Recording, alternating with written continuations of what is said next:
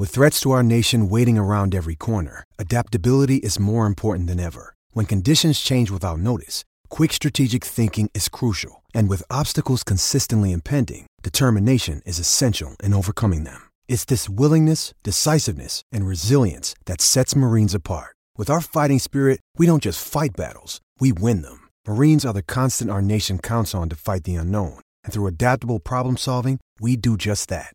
Learn more at marines.com. G'day, everybody. Welcome into the Enterprise Canterbury Sports Corner. We are stoked to have you back for another week, and we're stoked to be back for another week uh, for the Enterprise Canterbury Sports Corner because, boy oh boy, do we have a show for you. We are going to go big today uh, on the Crusaders. They're playing Bristol coming up uh, just after 8 a.m. on Saturday morning, so we are looking forward to that. Um, well, it's not too far away at all, is it? Matt Todd out of the United Kingdom talking about their tour so far. They're in Bristol. Um, how did it go against Munster? Well, obviously they lost, but what did they find out? We're going to talk to Garth Gallaway because we've got so much cricket happening. Um, wow, wow, wow. How good was that test win against South Africa at the Bay Oval. The likes of Matt Henry, Kyle Jamieson um, playing a massive part. Tom Latham, uh, yeah, we just love to see Tommy Latham score a couple more runs, wouldn't we? But they are plying their trade and going good. So we'll talk to Garth Gallaway, who was part of that massive SENZ commentary roster. And we're going to catch up with Ash Head, the groundsman at Hagley, to stay with cricket because, well, coming up, of course, the Australians are here and that test series is going to be special. What sort of wicket could we expect after the weather? Weather we've been having here around the Canterbury region. Enterprise recruitment we appreciate their support. We could not do it without them. Uh, they are the recruitment company you should be looking for help for whatever you need. Um, of course, Trident Homes, they look after all our local sports as well. So we appreciate their support. Trident Homes are massive supporters of community sport around the region. We've got a big show. I want to talk about Super Rugby as well. So without any further ado, here is Matt Todd after this. Sport is our religion, and here is Smithy's sermon. Smithy's sermon. And because I might not get too many of these, more of these, I'm going to go long today about Super Rugby. So if you're a Super Rugby fan, listen. Because while we wait for more international cricket, there's a neat little window here for Super Rugby pre-season to incite a little bit of excitement about our su- favourite Southern Hemisphere franchise rugby competition as our Kiwi teams look to continue their pre-season blowout. The Crusaders had an epic night out in Cork last weekend, taking on Munster in a game where they impressed the locals. They take on Bristol tomorrow morning. We're going to chat to Matt Todd in just a second about that. The Blues and the Chiefs are in Japan and have played a game each already. They continue on this weekend against Yokohama and Kubota. While the Canes and the Landers step out tomorrow against one and another. Moana Pacifica had a run last weekend in Queenstown against the Highlanders. And yes, that is the same Moana Pacifica that we saw last year, not to be confused with the pitched and seriously pushed Rebels Pacifica. Huh? What? Who? Let me read for you word for word some seriously good journalism by Christy Doran of The Roar, which I found first thing this morning. You can go and find this whole article, it's interesting. Quote unquote. The Melbourne Rebels have accused Rugby Australia of seeking to destroy the current Super Rugby Pacific structure by deliberately underfunding its member unions and lambasted the National Union for their unrestricted World Cup budget blowout. A leaked document written by the Melbourne Rebels board and Rugby Victoria also reveals that seven months before the Rebels went into voluntary administration last week, or two weeks ago, Rugby Australia demanded the Melbourne based side be known as the Rebels Pacifica. The Roar understands that Rugby Australia Chief Executive Phil Waugh was the brainchild of the Melbourne based franchises joining, joining forces with Moana Pacifica, who are owned by New Zealand Rugby you think that'd be on board. And propped up by World Rugby, but have struggled on and off the field since entering the competition in 2021. At the same time, a club based on the United States West Coast, or Hawaii, and possibly representation from Japan was being considered as a way to maintain the 12 team competition. It was also thought World Rugby would look favourably on a side being included from the United States, given the country will host the men's and rugby women's rugby World Cups in 31 and 33. Given the rebels' strong Polynesian influence, the idea was considered to have some merit. Wow. This turn of events would be mildly shocking if we weren't talking about the same competition, which has had an identity crisis after identity crisis after identity crisis, and has seemingly drifted directionless through the rugby ecosystem for decades now. The article from Christy Doran in the Roar went on to explain Rugby Australia's dire financial situation, detailing tax bills unpaid, and even referenced missing infamous Hamish McLennan's broadcast experience from the board because get this quote, it's understood Rugby Australia is privately concerned about their looming broadcast negotiations. There are fears that if Rugby Australia doesn't receive a significantly improved offer on the 29 million it currently receives from Nine Entertainment, the game will continue to go backward at a rate of knots, unquote. Well, that's a cheery Friday reading about our closest business partner in the sport of rugby, isn't it? So let me try and vaguely connect the dots here. The Crusaders are in Ireland and the UK. Blues and Chiefs, Japan. None of us are in Australia. The Rebels at Moana Pacifica are, su- are survivors of a merger deemed as their only path of survival by power brokers. And oh, the All Blacks are taking a test to the west coast of America this year, where the next former Super Rugby team looks likely to be. I can only assume those at the pointy end of NZR will be meeting with Sky about their next broadcast deal here in New Zealand for 2026 and beyond, probably right now at this moment. And I know that whatever those discussions amount to will go a long way to deciding what Super Rugby looks like, or more literally, actually is. So if Gregor Paul was on the money about the gloomy financial situation of NZR themselves, add the context of the global game and player availability, that then means this is probably the most important broadcast deal we have ever seen, and naturally, we are guaranteed another new look version of Super Rugby. So many of you I speak to say we need to just give up on this facade of trying to connect the franchise rugby dots in this part of the world and invest in NPC. Let's supercharge our own domestic comp, is what I hear you say. The reality is, that's just not financially possible. We need more than ever the other markets, like the United States, the Japans, the Argentinas, South Africas, Australias, for enough eyeballs to actually fund the game. I guess I lay this all out this morning and want to have a conversation about the latest shocking, not shocking development about the Rebels of Moana Pacifica because I actually love Super Rugby. And I literally have done my whole life because I love my team and I'm proud to be a Crusaders fan. I have a deep affection and affinity for my hometown team, and I am a great consumer of this product, as are many of you. So I can't help but get a bit sad or maybe disillusioned about the context of this competition as the goalposts and surroundings are constantly changing literally every other year. It's become impossible to have a conversation about Super Rugby Pacific's future without getting existential about the sport of rugby's existence in general, I think. I know that, and I don't really think that's what I'm trying to do on a fun Friday morning. So maybe this weekend, I'll just try and watch the Crusaders in Bristol, Chiefs and Blues in Japan, and try my best to wonder why they're just not across the ditch. He's always very, very good with his time for us at SENZ. Uh, you know him as a player. Nowadays, he's a coach with the Crusaders in Canterbury. His assistant coach is Matt Todd, who uh, we're checking in here, who's on the road all the way up there in the Northern Hemisphere in the United Kingdom after some time in Ireland with the Crusaders on their pre-season jaunt. G'day, Matt. How's it all going up in the, uh, what I can only imagine is the pretty chilly north? Yeah, it is a little bit chilly, but it's been awesome. Um, everywhere we've gone, the the fans and the and the people have been awesome. Been really well looked after in all the places we stayed, and the team's had a great time. You know, some good time together, and um, you know, it was an awesome occasion against uh, Munster in, in front of that crowd, and you know, I'm sure tomorrow night will be another great occasion in Bristol. So yeah, they're in Bristol uh, to take on the Bristol Bears. You're right. The, the, we'll start with Munster and we'll kind of work our way through. So we caught up with you uh, before you took off a couple of weeks ago, and you said that the group was fizzing. Um, Quinten Strang's are obviously doing a hell of a job as a tour captain, and, and your your group looks like they're really together from what we've seen on social media. On the floor, how's it been uh, for the players? Do you think that they've um, absolutely loved it and embraced it to this point? Yeah, I think they've really enjoyed it the Munster, you know, game, awesome occasion. The sta- uh, the stadium we played in, the the Munster fans, um, you know, for a lot of those young guys, you know, they've never played in anything remotely like that. So the atmosphere was awesome. The Munster fans, they're loud, they were into it. Um, and, and, you know, from a footy perspective, it was good for us. We learnt some good lessons around the contact area, particularly. You know, our first hit out, you never, you're always a little bit rusty there and that, and we certainly got some good lessons there that will hopefully set us up nicely for the season and, and this week as well.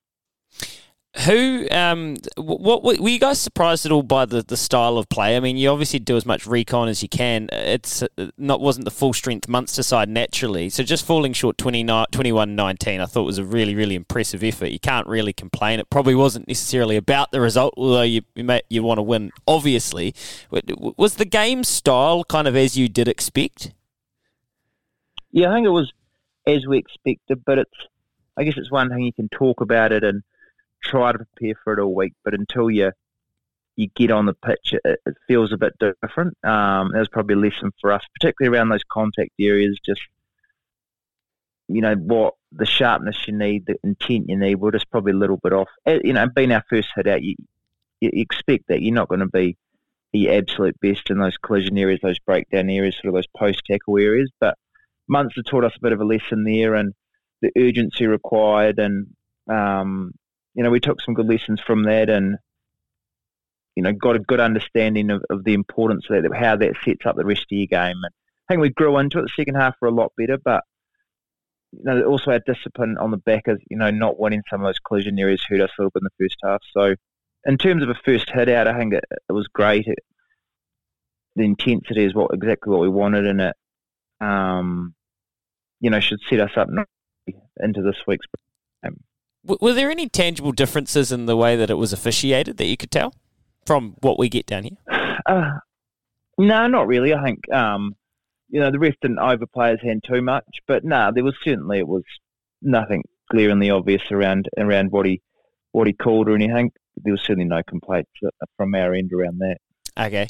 Well, uh, in in the the pack, uh, obviously George Bell is a guy we're looking at this year who, who could have a, a massive year. Uh, what do you make of his first outing? I know there were a lot of people that were impressed. Yeah, he had some really nice moments. You know, he's full of potential, great athlete. You know, works hard on on his game, and, and he's just growing his core skills. As um, you know, as any young player is, there's sort of areas they got to be a bit more consistent in and, and get rid of potentially some some sloppy habits in other areas, but you know he's got plenty of upside, and um, and he works hard at. He wants to get better. He puts the time in to get better. So one with a very bright future, that's for sure. And there's definitely a few that go in that uh, that bracket. Jamie Hannah, um, obviously as well, a big game. Uh, we, have spoken a lot in the past to you, Matt, about um, some of these young forwards and the, the kind of pack that you've got to work with. But what about a guy like Dal McLeod, who had a career season last year and just seems like he is just going strength to strength? And every time he plays footy, it looks like he's got more confidence. What have you observed since you've been back around the group uh, after your time away? Yeah, it was. It was great to see Dal back out there again performing well. And I think he's really grown in the leadership role this year as well. He's obviously had a taste of the All Blacks last year and had an outstanding season on the field, and I think off the field and in those sort of leadership roles, he's really grown this year. He he understands he's a real leader in this team now, and, and what that what comes of that. Um, but you know, first and foremost, to be a leader, you've got to perform on the park, and he certainly did that last weekend. And looking forward to seeing a lot more of him this season, that's for sure. There was obviously a few guys that were playing their first game for the Crusaders as well. Look at a guy like Levi Aumua, who's who's got a massive year ahead for him for what he wants to be able to achieve. Uh, playing your, your first game for the Crusaders in Cork against Munster would have been a pretty surreal experience for a few of these blokes, pulling on the, the red and black for the first time.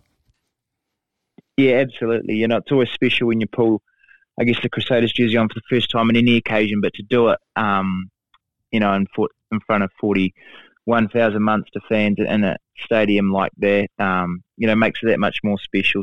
So it was an awesome occasion for, for some guys doing it for the first time. And also there was a, there was a number of guys coming back with some sort of long-term injuries. So it was great to see them get back in a Crusaders jersey and, and come through unscathed as well. Yeah, well, I guess on that though, um, there's the the sad news around Leigh Halfpenny. I mean, this is I, I can't think of a worse set of luck for a bloke, Matt. Like he comes to Canterbury, we go back over up north and he, he does his pick in Ireland. Like, what what terrible luck's that? How have the boys got around him? How is it Leigh himself? He's obviously been around the block, so he kind of understands it's part of it. But man, that was terrible to see that pectoral injury. Yeah, you you got to feel for Leigh's. He's been a champion bloke since he's been in the group, and just his knowledge he shares is, is massive. So for him to pick up that injury is unfortunate. Um, you know, like you say, he's been around. He understands it's part of the game. He was in for surgery the other night, so glad we kind of got that process moving fast. And you know, he's got a positive, um, I guess, mindset around the time frame of his return. So hopefully, you know, he will certainly get him back for that back end of the, the campaign. And he knows he can still contribute plenty, even when he's not able to get on the pitch. Just of his knowledge, what he's sharing with the young guys around the kick end, around some of his backfield stuff, his defensive movements. Um, you know, so he's still going to play a key role, even no, he's not going to be on the pitch for the next few uh, wee bit anyway. Okay, and that, I, the first thing I wondered was, is, is, he going to come back with the team? I mean, he's obviously all the way up there, but does he just uh, carry on as per and he comes back as he would be? He won't come back when we come back. Um, head surgery, I think, Wednesday night over here. And then I think he needs to wait a couple of weeks for the kind of wound to heal, and then he'll come back over. So, um, yeah, he's definitely coming back, just in a, a slightly delayed from when the team does. Okay, makes sense, mate. Uh, looking towards Bristol, which and, and kind of key point here, if you want to work out how to watch this game, we're going to go sign up, but it's pretty cheap, six New Zealand dollars, live streamed on Bears TV. So uh, this is tomorrow morning, obviously NZT. So you can go to the Crusaders social media and get the link for that.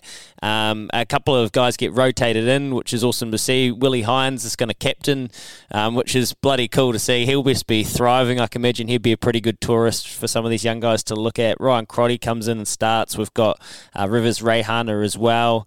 Um, Jamie Hannah, Quinten Strang in the second row. So, what is Bristol going to probably bring that's a little bit different from Munster as far as you can tell?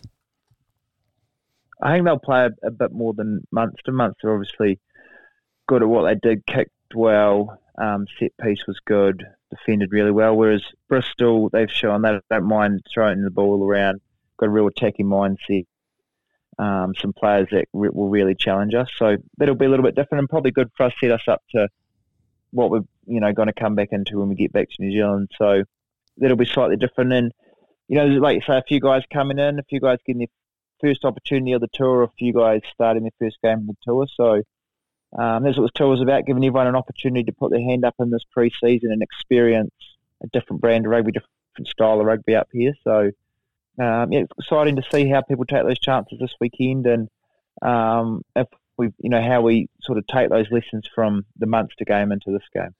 Just anecdotally, Matt, have there been lots of people kind of like not shocked, but uh, I don't know, almost speaking in reverence around the Crusaders? Like, I like to think that it's a one of the world's most successful sporting teams, if not the. So, do, do people know you up there? Are you kind of getting, oh wow, you're here? Um, like that's bloody cool. Either come and watch, or you know, there's a lot of respect for the team, the club.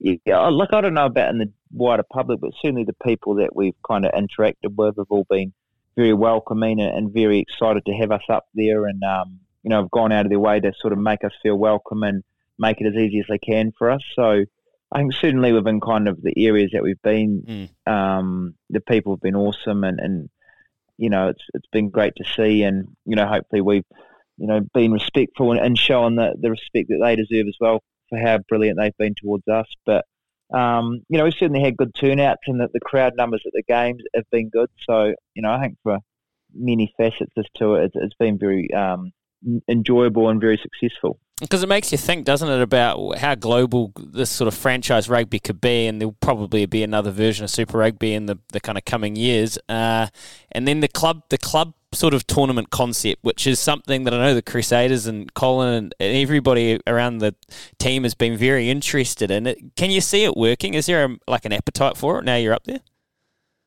Yeah, I think absolutely. There's been a few conversations, no doubt, um, since we've been up here, and there's certainly been excitement around that, and, and even doing this on a more regular basis. I think. I think. Uh, um, you know, it's like anything. Once someone does it, they see the possibilities and how it can work and, and how it can be effective. So, you know, I certainly wouldn't be surprised in the in the coming years to see more and more teams coming up here um, pre-season or however you work it into the rugby schedule. That's that is the challenges with it being so busy. But um, yeah, I certainly think there'll be more and more this cross competition um, fixtures and uh, games, that's for sure. Yeah, I know the players absolutely crave it as well. So, yeah, no, it makes perfect sense. So, good luck, um, Matt. Go enjoy your, your game against Bristol, and we'll check in, no doubt, when you're back here in Christchurch. All the best. Hopefully, everyone gets through safe and sound. Thanks very much. Appreciate your time. Very lucky here on SENZ, as everybody has been to have uh, heard some magnificent cricket commentary and moments through the last week and a bit. The uh, messages of support and plaudits coming into our wonderful commentary team are overwhelming, and I'm sure very humbling for them. And what we've done, because we can't keep we can't get enough of them and they can't keep away from us as we've tracked Garth Gallaway down, uh, who is always happy to help. And uh, it's nice, good chance here to, for us to catch up with Garth and pretty much just look back on that first test against South Africa, maybe project forward a wee bit as well as we amble towards a, a test against Australia at Hagley Oval, which will be the highlight of our summer here in Christchurch. Garth, uh, morning to you. So nice to speak. How did you take in the action from the Bay Oval? It just sounded like you guys were having the most fun. Hi, Lou. Yeah, we were having fun. Um, you know, I think it's it's always uh, it, you, you never go out to um, you know to, to, to, to, make things fun. You the, the key is that you want to uh, the game comes first if that makes sense. So the the key is to always broadcast from my point of view is ball by ball uh, what's happening so our listeners know. But um, you know, in the most unlikely moments at times, stories pop up and, uh, you know, when you've got raconteurs like uh, Coney and Ian Smith and John Bracewell, uh, you know, you have a lot of fun. And, and then also there are these quiet moments, as there should be in any commentary, where the game might be a bit uh, sleepy and, you know, there's just not a lot to talk about. And, and I really enjoy those moments as well. Um, but you're right. The feedback has been incredible. You know, we used to get. I'm used to getting a bit of, you know, a bit of, bit of um, hate mail and things, Louis. So that that was that was really a pleasant surprise. and I exaggerate. no, not hate mail, but I know. Look, people are New Zealanders. Um, they aren't they aren't shy to share their opinion if they're not a fan of something. So it's it is nice for it to put the shoe to be on the other foot. And I've seen some of the numbers that we got back, Garth, for the streams and stuff via the SENZ app and. I, I, look straight away you can tell there was a thirst and a demand for it, and the amount of people that have been saying they've been syncing it up to the, the TV. Anyway, it was yeah, um, yeah. it was it was really cool to hear, and and I actually thought one of the better stories was your trip from uh, Queenstown to Christchurch in a helicopter. Out of all of them, I thought that was uh, oh, probably the look, best. I could have. I couldn't really get Smithy and, and Coney interested in that one, so I I kind of cut it off a bit. But um, but, but, look, I you know you, you never know how people are going to react, and I do think you know again, I'm, we obviously all really looking forward to getting together in Hamilton. The, the other thing is that with the commentary group, um, and this may surprise you, there, are no egos in the commentary box, in my view. Uh, you know, we're going to have a beer at night together. Um, everyone's it, it's a real team and it's fun, and that makes a, a huge amount of difference, you know. And uh, we never ever, uh, I think you'll find, take performance for, for granted. Um, you know, we'll, we'll, just turn up and do our very best in the next game in Hamilton, uh, and, and again look to have fun, but always put cricket first. On the actual field, um, we had like a handful of really, really good performances. Um, none, I don't think, from the South Africans, but that's fine. We'll focus on the, the Black Caps first and foremost. Obviously, a historic uh, 30th century for Kane Williamson that gets backed up into a 31st. I know that interests you. Rachin Ravindra's 240 odd. Uh, Kyle Jamieson back and looks like he's bowling within himself, to be fair, but managed to pick up plenty. And Mitchell Santner's kind of re-emergence of a re-emergence of a genuine spin threat who can bat and obviously field extremely well. Uh, there was lots to take in. What were the headlines for you when you kind of let it all wash over you and you've had a, a couple yeah. of days to digest now? Um, a, good, a, really good question, Louis. I mean, I think obviously Ravindra's 240 was a magnificent innings. Um, South Africa will rue the fact that they dropped Williamson and Ravindra uh, in the first innings, both before they'd reached 50. Uh, and those, you know, when you look at Williamson got 118 and Ravindra got 240, uh, you're talking about a severe punishment for those drop catches. Um, so Ravindra, uh, yes, uh, an outstanding performance. Uh, Williamson 118 and uh, and then 109, the fifth New Zealander to score two centuries uh, in a match. I mean, just a remarkable achievement from Williamson. You know, I, th- I think you have to balance that slightly without being, you know, um, negative. Uh, that this is a very ordinary South African side, and uh, when we look at the players who have gone before and done that achievement, you know, I, I think we have to see this one in perspective in Williamson's uh, considerable favour, though, is the fact that he was just in, in that second innings when New Zealand were trying to accelerate. And throughout this game, when, when batsmen tried to advance the game, uh, we found that generally they got out and got dismissed. It was a hard pitch to score quickly on. Um, Williamson was just in a class of his own in that second innings. Uh, it was quite incredible. He scored 100 in a session. Uh, and, you know, it was the most remarkable batting, and no one else, uh, Ravindra included, I think, batted with that absolute class. It, it, was, it was extraordinary. And that's not to, to, to, put down Ravindra's innings at all. I'm just talking about the timing and the way that, that Kane Williamson batted in that second innings. If you then look at quickly the, the, peop, the people who have done the double century, uh, two, two, two centuries rather in a game, you know, I, I, just go no further than look at Peter Fulton's achievement against um, England a few years ago. He, he, scored 136 and 110 uh, at Eden Park. And, you know, in a career where he averaged 25, which is a, a pretty modest return, uh, to score 136 and 110 against England. And that attack uh, included James Anderson, Stuart Broad, uh, Steve Finn, and Monty Panesar uh, you know, that is a very good England attack. Any attack with Anderson and Broad is.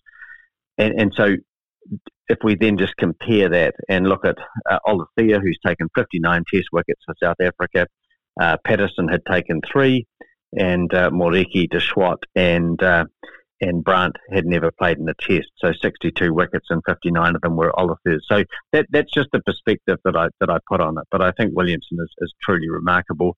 I agree with you on Jamieson. Uh, I think he did bowl within himself. I think we saw enough uh, of him to think he could be useful against Australia. I think he needs to get his pace up a bit. He's bowling about 128 to 130. Uh, you know, for me, Jamieson is a much, much better bowler when he's in the late 130s, one, and early 140s. And that, that, that's an obvious thing to say, but I think he's lacking pace. And, and, and like you, I think he bowled within himself. And Santner is the other person you've touched on, three for 43, uh, and then three for 59. Uh, for me, uh, he didn't really answer uh, the questions that I want him to, to answer in the South African second innings. On the fourth day, uh, he took the last three wickets to fall, so he so he didn't pick up uh, any of the top order. Uh, and, and you know that is that that, that that's a thing. Um, he picked up Fortuin and Moreki, so tail enders in the first innings for South Africa, and, and the, the specialist batsman that, that he got was was Hamza. So uh, I, I don't I didn't see enough from uh, Santner to convince me that he is uh, again a top class Test bowler. Uh, when he, I just feel that he bowls, uh, gets into this defensive mode where he darts the ball into the pads um, all the time, really. And occasionally, when he pitched it up and landed the ball on, on, on middle and, uh, and turned it out to, to the off stump, there were some absolutely beautiful deliveries. And I think to become, you know, if he's going to bowl against Australia and play against them, he has he just cannot go into that defensive mould. And you know, again, it's, it's a thing that many listeners will have heard me talk about for years. Ajaz Patel, in my view, is unquestionably our best test bowler. He just hasn't been given the opportunities. And so, again, um, you know, we go to this default mechanism with Santner. Garth, I, I want to come back to that because I want to get your eye before I let you go on the uh, what what potentially our eleven would look like against Australia at the Basin and here at Hagley as well, and Kyle Jamieson probably comes into that equation. Um, so we'll, we'll, circle back to that. And I also have a squad I can give you, an Australian squad. It's literally just come through to my inbox right now. But on Kane Williamson, you've watched so much cricket, you've seen so much class. This stat from Francis Payne was one that leaped out to me. In the last three years, Williamson has reached 50 in tests on 11 occasions, made 52 not in the World Test Championship final, went on to and went on to a century or double on the other 10 occasions. In other words, never dismissed from 50 to 99 in that time. You, better than most, know how improbable that really is. because there is so much that can go wrong when you're out there.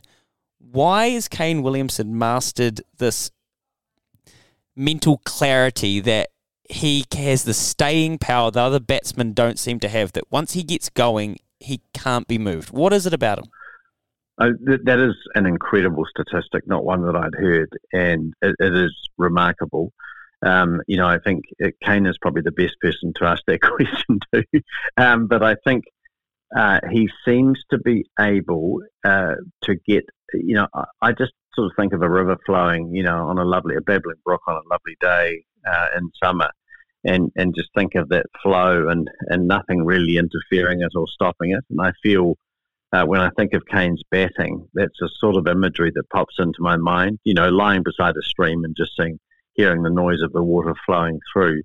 And I think he, he, he very much does bat like that. He, he, he clearly is able to get into a rhythm.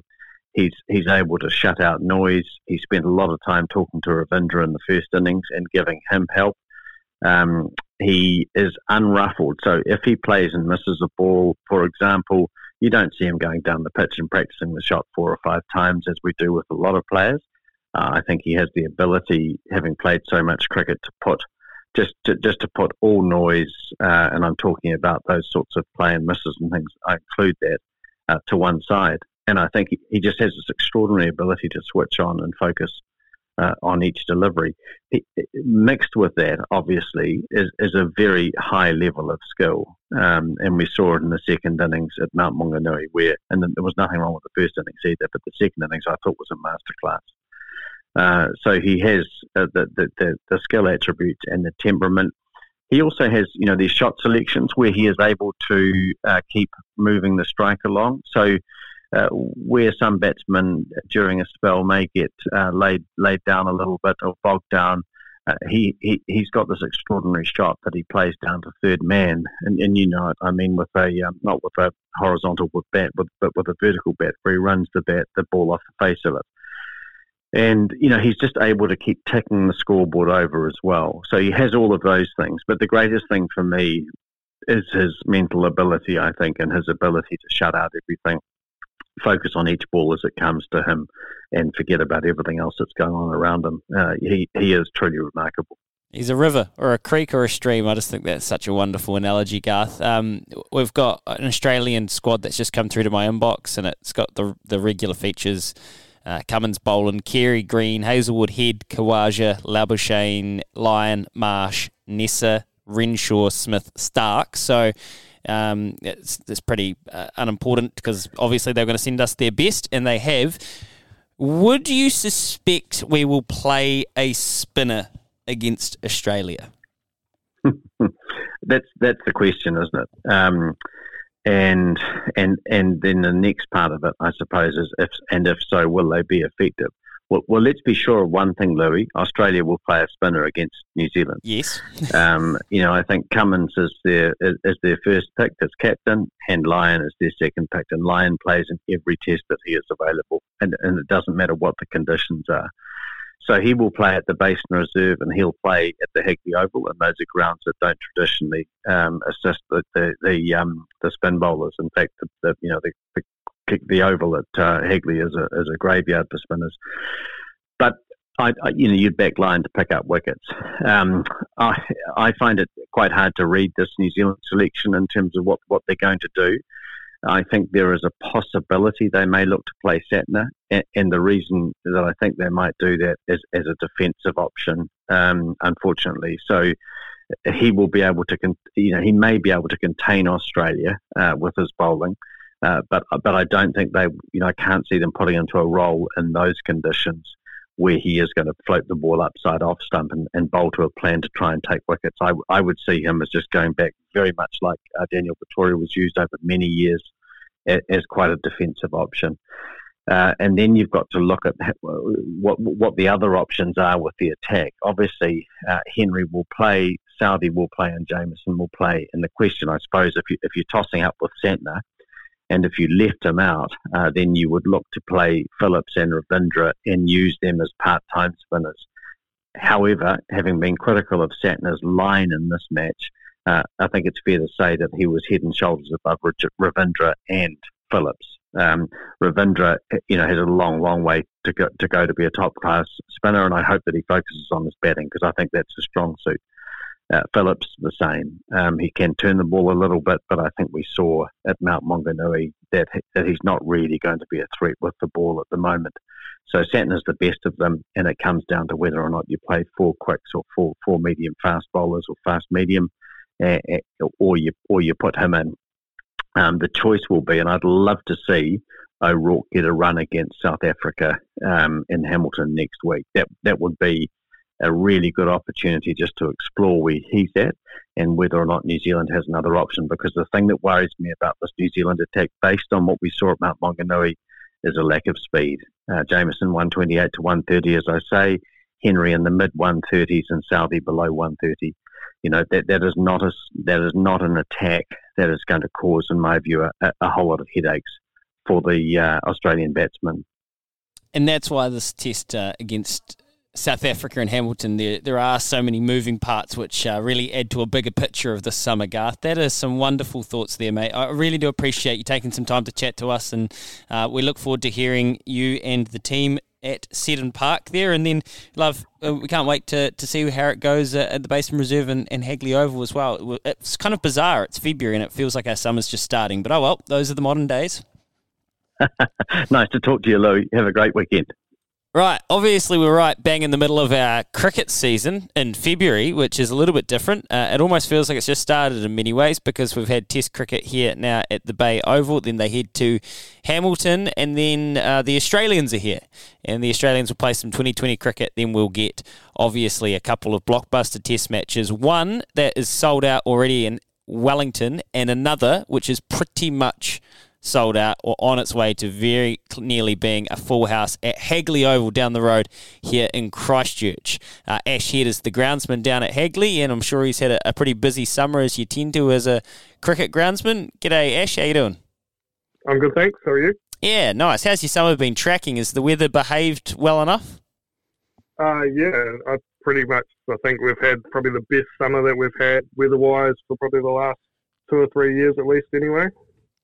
Does what's that done to the cricket around the traps? Uh, I mean, I imagine that the batters have been pretty happy uh, uh, from club cricket all the way through to domestic.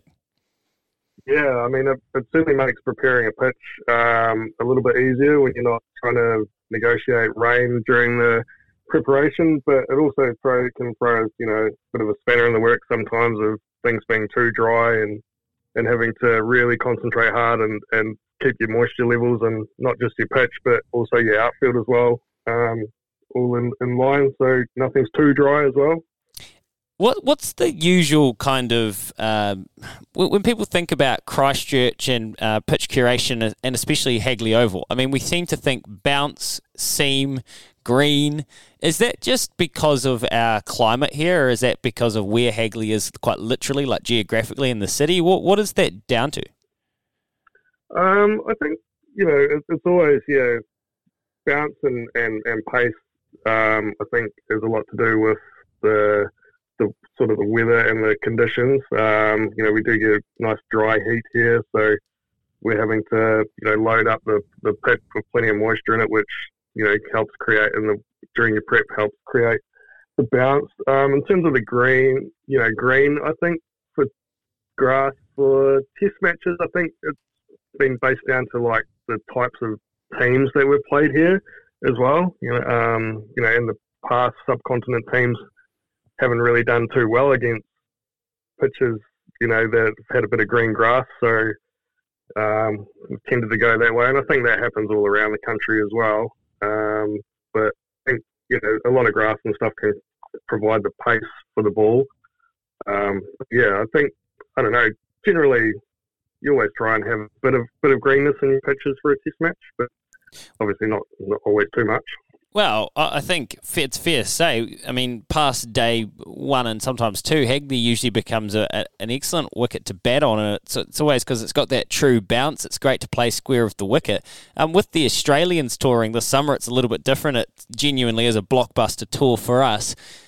they won't mind the pace and the and the speed. So, would we expect this far out that the wicket to have as much speed and pace in it as usual, or because of the, the drier temperatures, it, it might be a, a, little bit more benign? Uh, I don't think it'll be benign. We've we've kept a pretty close eye on, on the moisture in the block over the whole summer, um, and you know we'll continue to do the same over the next four weeks leading into the Test match. Um, I did see on online just before Australia's just named their Test team, and it's quite stacked with some uh, yes. fast seam bowlers. So that's always they are expecting sort of seam and bounce conditions. So I mean we'll we'll just try and produce a, a, a good quality Test match that's you know um, even for both sides, really bat and ball. Do, you suspect, like uh, something we've spoken about on this show already, and we've been talking a lot about, is the, the use of spin? And obviously, Nathan Lyon's one of the first names on the paper for the Aussies. Um, Hagley hasn't fared too well for spinners during the years. I mean, again, you get that good bounce for a bowler like Nathan Lyon will be able to exploit. Is there any reason for that, or is it just begin because that moisture level sits quite high? It tends to not break up. Yeah, I think it is. Like, I think just in general, New Zealand pitches don't really break up a lot. I think it's just the type of clay that we have. Um, I think, uh, I, guess, I guess any good spinner will turn the ball, um, and I thoroughly expect Nathan Lyon to be able to probably turn it on anything. Um, we've had a little bit of success with some turn on some of our wickets this year, but I think it's generally the difference between like test spin and T20 spin. Um, there's a bit of a diff- well, I've seen a little bit of a difference in the bowlers this year. Um, they tend to probably spin bowlers bowl a little bit quicker in T20s and one days and sort of draw it back a little bit in, in test matches, so to allow for a bit more spin. Yeah, yeah, that makes sense. And Ash, yeah. how, how, stoked are you going to be to see this place, this joint packed out for probably four days and then maybe a fifth? Oh yeah, there's, there's nothing like seeing this place packed out, even you know for a big game like a Aussie Test match. You know, we've had Test matches in the past where you get one or two days might be full, and then they sort of teeter off. But if we get the first four days of this game and the weather's playful, uh, yeah, it'll be it'll be amazing to see. Hundred percent, it will, mate. All right, good luck preparing this wicket, and we uh, we can't wait to see it. Okay, thanks for that. Boom! There you go. Another Canterbury Sports Corner. Thanks to Enterprise Recruitment. Done. Done, done, done. Fantastic show. Matt Todd, Garth Gallaway, Ash Head talking cricket, talking rugby. Who's my Cantabrian of the week? That's what everyone wants to know. Thanks to Miles Toyota. They are major, major supporters of sport in this part of the world. Miles Toyota here through the Canterbury region. My Cantabrian of the week. It's every Cantabrian competing right now in the Kathmandu Coast to Coast anyone that's doing the coast to coast, if you're from Canterbury, you're the Cantabrian of the week. If you're not from Canterbury, you're still the Cantabrian of the week. How about that? Wonderful show. Thanks to Enterprise Recruitment. Thank you for listening. Stay with SENZ throughout the day. That is the Enterprise Canterbury Sports Corner done for the 10th of February.